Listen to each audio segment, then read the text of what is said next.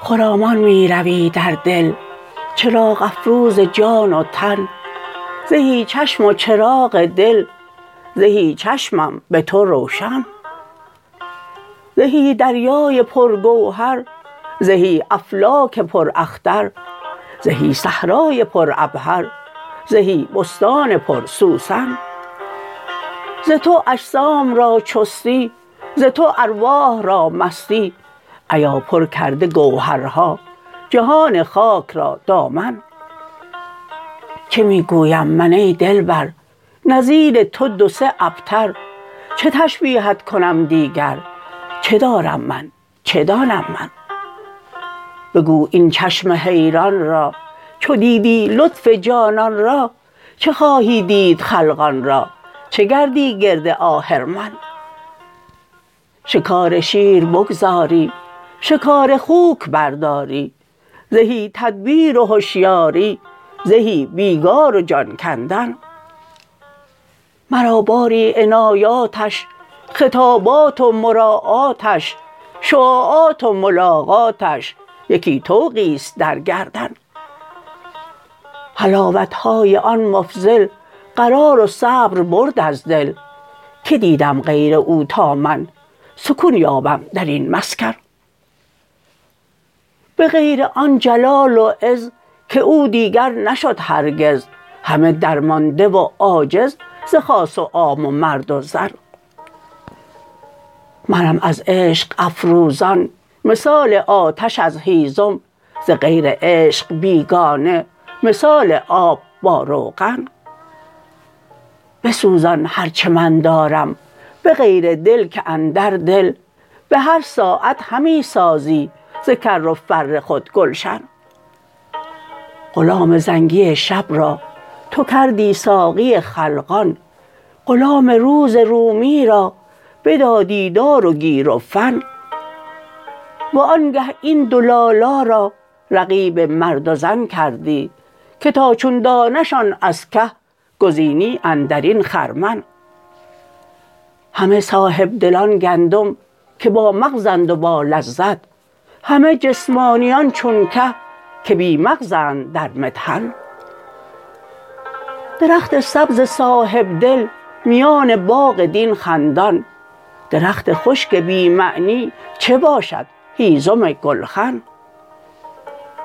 خیالت می رود در دل چو عیسی بهر جان بخشی چنانک وحی ربانی به موسی جانب ایمن. خیالت را نشانی ها زر و گوهرفشانی ها کز او خندان شود دندان کز او گویا شود الکن.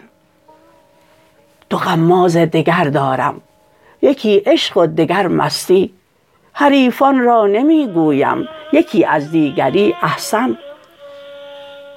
ز تو ای دیده و دینم هزاران لطف می بینم ولیکن خاطر عاشق بداندیش آمد و بدظن. ز چشم روز می ترسم که چشمش سحرها دارد ز زلف شام می ترسم که شب فتنه ست و آبستن. مرا گوید چه می ترسی که کوبد مر تو را محنت که سرمه نور دیده شد چو شد ساییده در هاون. همه خوف از وجود آید بر او کم لرز و کم می زن. همه ترس از شکست آید شکسته شو ببین مأمن. ز ارکان من بدزدیدم زر و در کیسه پیچیدم. ز ترس بازدادن من چو دزدانم در این مکمن. سبوس ار چه که پنهان شد میان آرد چون دزدان. کشاند شحنه دادش ز هر گوشه به پرویزن چو هیزم بی خبر بودی ز عشق آتش به تو درزد بجه چون برق از این آتش برآ چون دود از این روزن. چه خنجر می کشی این جا تو گردن پیش خنجر نه. که تا زفتی نگنجی تو درون چشمه سوزن. در جنت چو تنگ آمد مثال چشمه سوزن. اگر خواهی چو پشمی شو لتغزل ذاک تغزیلا بود کان غزل در سوزن نگنجد کاین دمت غزل است. که می ریسی ز پنبه تن که بافی حله ادکن لباس حله ادکن کن ز غزل پنبگی ناید. مگر این پنبه ابریشم شود؟ ز اکسیر آن مخزن. چو ابریشم شوی آید وریشم تاب وحی او تو را گوید بریس اکنون بدم پیغام مستحسن. چه باشد وحی در تازی به گوش اندر سخن گفتن؟ دهل می نشنود گوشت به جهد و جد نوبت زن. گران گوشی و آنگه تو به گوش اندر کنی پنبه چنانک گفت واستغشوا بپیچی سر به پیراهن. گران گوشی گران جسمی گران جانی نذیر آمد که می گوید تو را هر یک الا یا علج لا تأمن. سبک گوشی سبک جسمی سبک جانی بشیر آمد که می گوید تو را هر یک الا یا لیث لا تحزن. بهاری باش تا خوبان به بستان در تو آویزند. که بگریزند این خوبان ز شکل بارد بهمن. بهار ار نیستی اکنون چو تابستان در آتش رو که بی آن حسن و بی آن عشق باشد مرد مستهجن. اگر خواهی که هر جزوت شود گویا و شاعر رو خمش کن سوی این منطق به نظم و نثر لا ترکن که برکنده شوی از فکر چون در گفت می آیی مکن از فکر دل خود را از این گفت زبان برکن. قضا خنبک زند گوید که مردان عهدها کردند.